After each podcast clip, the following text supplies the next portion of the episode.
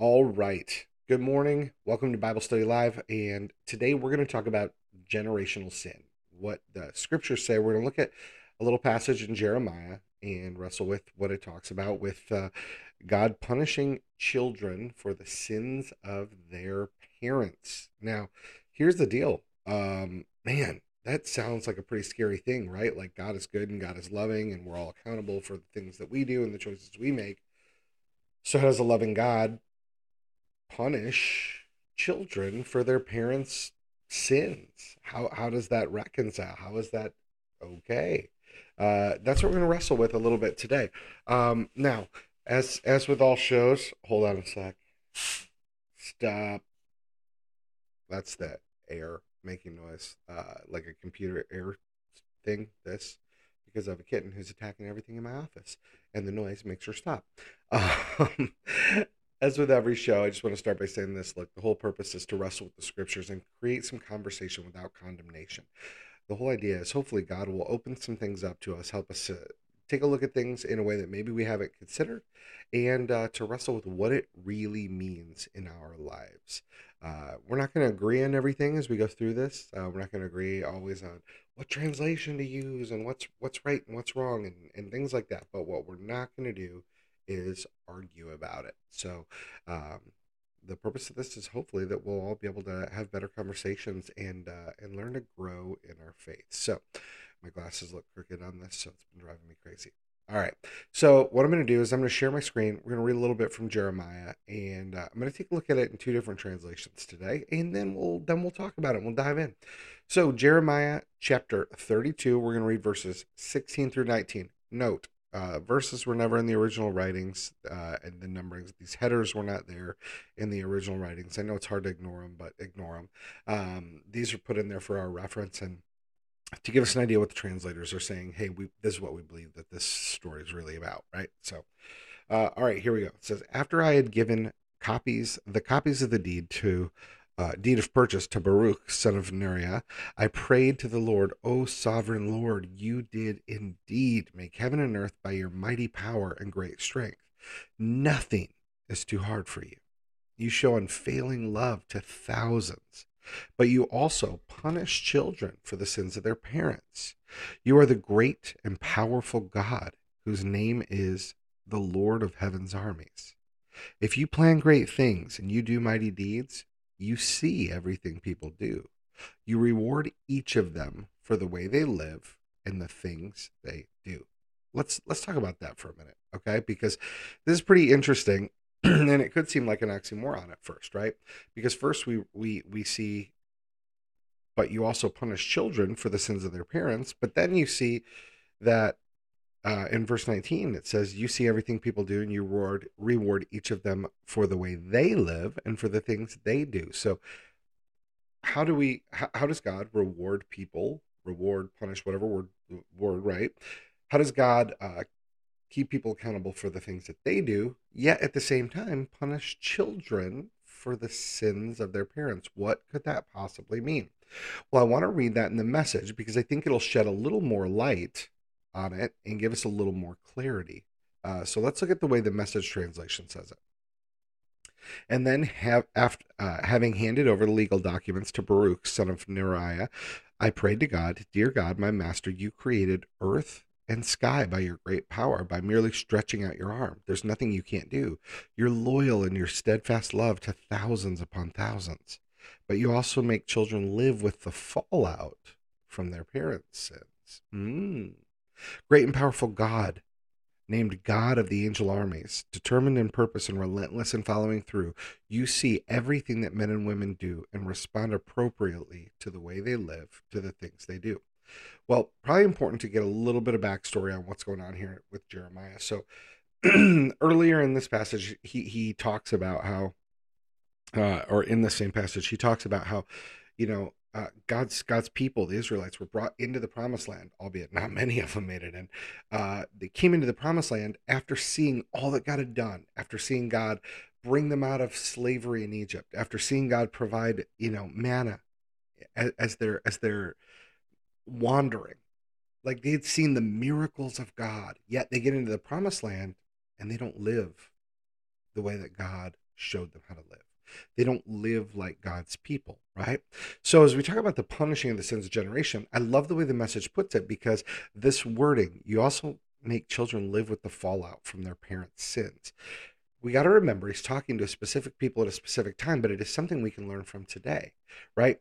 How many how many kids suffer with anxiety? How many kids suffer with just man, just they carry the weight of the mistakes that their parents have made. I know as a parent, one of the one of the hardest things is looking back and going, man, I see the impact some of my bad choices have had on my children's lives. And as we read this scripture in Jeremiah, man, for me today, I feel like one of the biggest things we can learn is this it's not that God goes, I'm going, I want to punish your kids for what you've done. When we read the scripture in Jeremiah, I think it's a, a, a powerful eye opener to say, listen, your kids are going to live with the fallout of your sin because God gave us a world with free will, which means we have the freedom to choose how we're going to live. And in choosing how we're going to live, if we make bad choices, those don't just stay with us right? They create a ripple throughout the world and it goes from parent to child. Here's a great example. How many, you look back in the 60s and 70s where like racism was prevalent, right? And I mean, obviously, we can go back further, and I'm not saying it's not prevalent today. There, there are people who are still racist, and it's idiotic. But there was a time period where the majority of people convinced that you know uh, the majority of people that if somebody was a different skin color that they were less than how stupid right see here's the thing when a child is raised in an environment where they're taught that evil is good which is kind of what had gone on here in this part of the scriptures when a child is raised in an environment where they're taught evil is good and they don't know another way you know when they're taught something that's really not okay is okay they they begin to adapt it and then they live out those same problematic views, those same unhealthy, horrible life choices that their parents made. And then they end up reaping the same horrible consequences from those horrible life choices, right? Uh, let's take it down to something just uh, much more simple. When a child is raised, uh, mom and dad do nothing but eat fast food and garbage and just put a bunch of trashy food in their body and then their kids think that's the way you're supposed to eat and then their children end up with childhood obesity and diabetes and they end up unhealthy right and they grow up in an unhealthy physical lifestyle they're it, this is the exact example these children are living with the fallout from their parents' sins. If you see you see story after story where children grow up in an abusive household and then they grow up to become abusers, right? Hurt people hurt people. We've heard that saying. Things like that happen over and over. So some people get really upset. They're like, you know, oh, if God's so loving, how's he going to punish the kids for the mistakes that their parents made? Well, language wise and translation wise, things don't always translate to English as easy as possible. But that's why I love the way Eugene Peterson translated that in the message, where he says, You see everything women and men do and respond appropriately to the way they live, to the things they do.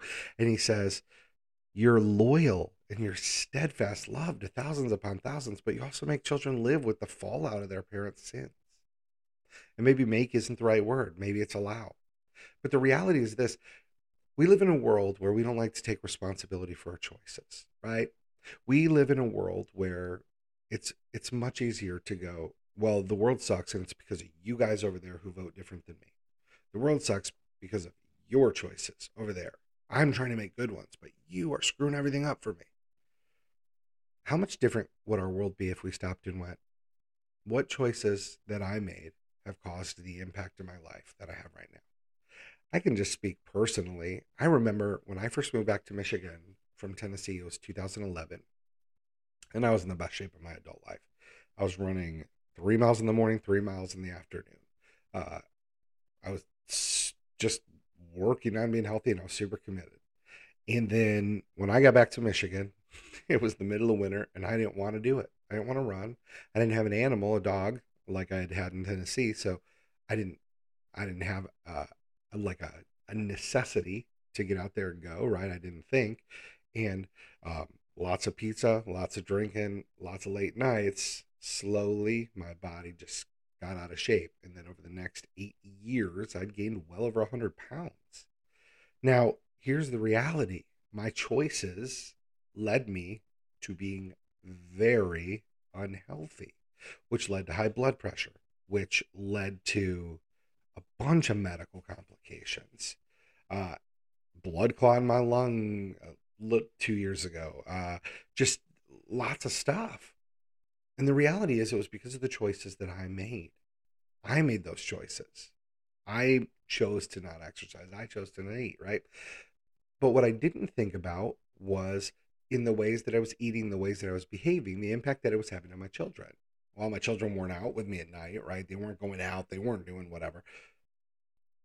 It, it, it's ridiculous to think they don't see the repercussions of the choices that I made, right? So they were living with the fallout of my sin. And as we read this in Jeremiah, what we know is that God's people weren't living the way God told them to. God said, Here's the best way to live. Here's the right way to live. Know that I provide for you. Know that I'm your God. Know that I love you. Know that I'll always take care of you.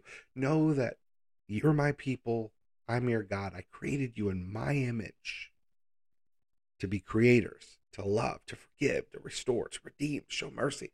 I created you to be able to do all of these things. And here's the way that you you you you grasp and take hold of that promise, of the power that I'm giving you. Live this way. And the, the Hebrew people didn't. They they just started living these debaucherous lifestyles. And now Jeremiah was getting heat because from the king, because he he was told to prophesy to the king, hey, you know, the Israelites have made some really dumb choices, and this isn't going to end until King Zedekiah is handed over to the king of Babylon. This isn't going to run its course until then. But the interesting thing was that Jeremiah was also told to go buy a plot of land. And it's like, well, why would I buy this plot of land? Right? Like com- common sense would go, well, why, why would I buy this plot of land if, if, if we're all going to get struck down by Babylon? Well, they weren't all going to get struck down by Babylon. But God was letting them know the choices you guys have made, you're going to be held accountable for. Here are the repercussions. Because of these choices you made, because of this the position you put yourself in, King of Babylon's going to come against you. He's going to take King Zedekiah. He's going to bring the heat. He's going to bring a horrible thing. You wanted to be like the Babylonians. You wanted to live this lifestyle. You wanted to live a life of sin. Well, guess what? The King of Sin is going to take you over. And because of your choices, you and all your children are now suffering. Now, don't don't get it twisted. God didn't God didn't want them or their children to suffer. God didn't want them or their children to go through these things. But God was letting them know because of your choices, this is the path you're on. Now let's fast forward to 2022 as we wrap this up. What choice, what choices uh, what path are you on because of the choices you've made in your life? What path am I on because of the choices I've made in my life? And are we stuck on that path? See, I believe that every time we see God allowing his people to deal with the consequences of their choices, it's not so that they can stay in the consequences of their choices, but so that instead they can learn from the mistakes of their choices and make better ones going forward. You know, there's a reason that the world's not gone yet. There's a reason that Jesus hasn't returned yet. There's a reason we still have a chance and an opportunity. And I think it's so that we can change the way that we're looking at this world and start looking at it with a little more hope. Start looking at it like, hey, God's got me here for a reason. Hey, God, what is the reason that you've got me at this place in this time?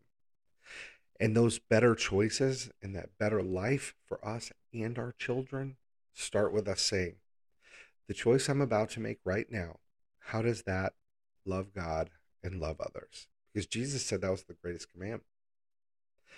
So that that argument you're about to get into, How are you loving God and loving others in it? That that thing, that frustration you have that you feel like I'm about to lash out at my spouse because I'm mad about. How are you loving God and loving others in that choice? That addiction that you're struggling with, that relationship that you're struggling with, that uh, your career that you're so obsessed with, that you're neglecting your family, all of these things. And, and uh, I'm just going to lay it like I'm speaking from experience here from a, a very long life of bad choices. Uh, not not like calling everybody else out. Uh, but these are things that we need to wrestle with. And if we do, imagine the impact the world that we could have on the world. Imagine the impact we could have in just our homes if we would say, how's the choice that we're making right now? How is it honoring God? How, how are we showing love to God and love to the people around us by the choices we're making? When we're inviting people over, when we're when we're spending time with our kids, uh, you know, one thing that Dara and I decided this week, we said like during dinner we used to always watch like Cutthroat Kitchen. We love that show; it's a great show. But we decided, you know, when we sit down and have family dinner, we're not going to turn on the television. We're going to have conversation. We're going to talk about what God's been doing in the week, in our lives during the week, and we're going to make that part of part of how we live it out in our household.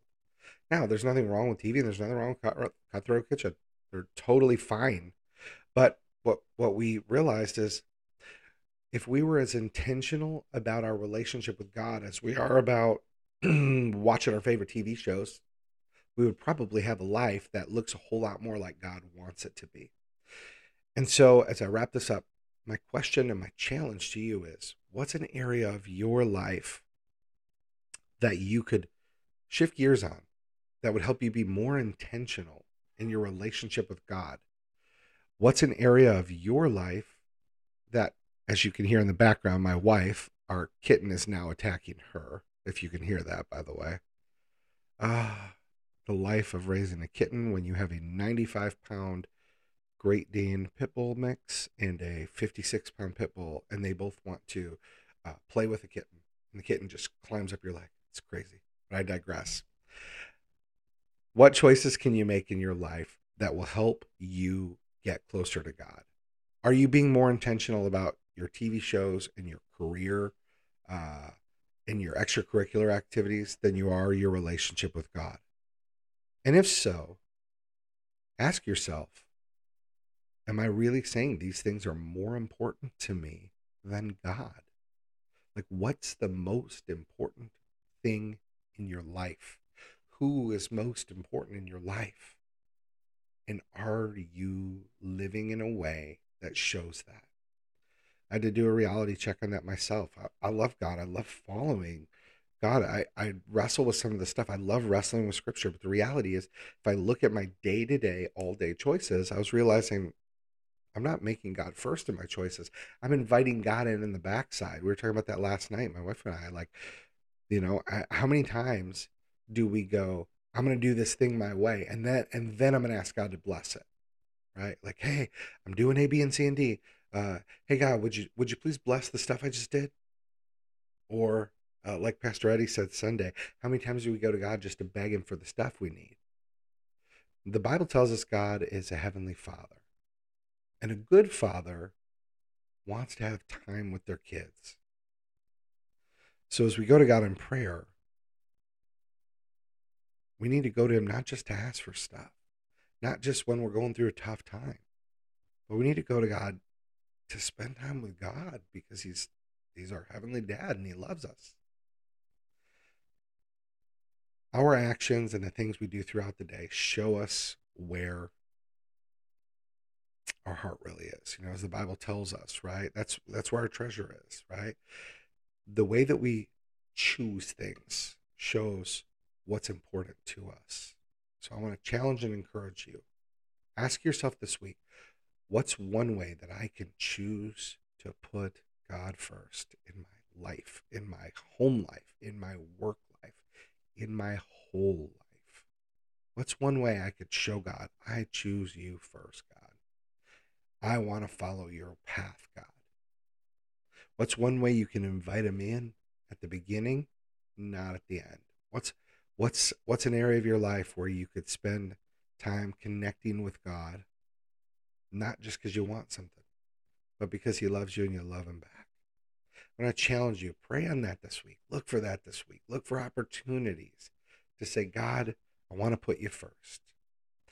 And maybe, just maybe, when we start making those choices to live in a in a lifestyle that's chasing after God, we'll start creating a life that instead of pouring generational consequence on the heads of our kids, maybe we'll start turning this world into something that pours generational blessings on them instead.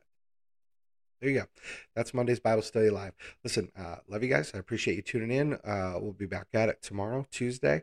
Uh, so I hope you will join me then. If you like this, you thought it was valuable, would you please take a moment to share it? Uh, if you thought it sucked, feel free to leave a comment as well. But I'd love to see your comments and uh, feedback.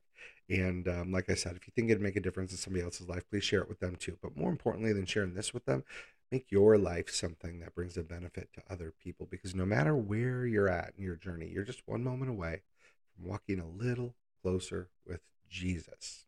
So go out there and make your day and hopefully somebody else's amazing. Ah.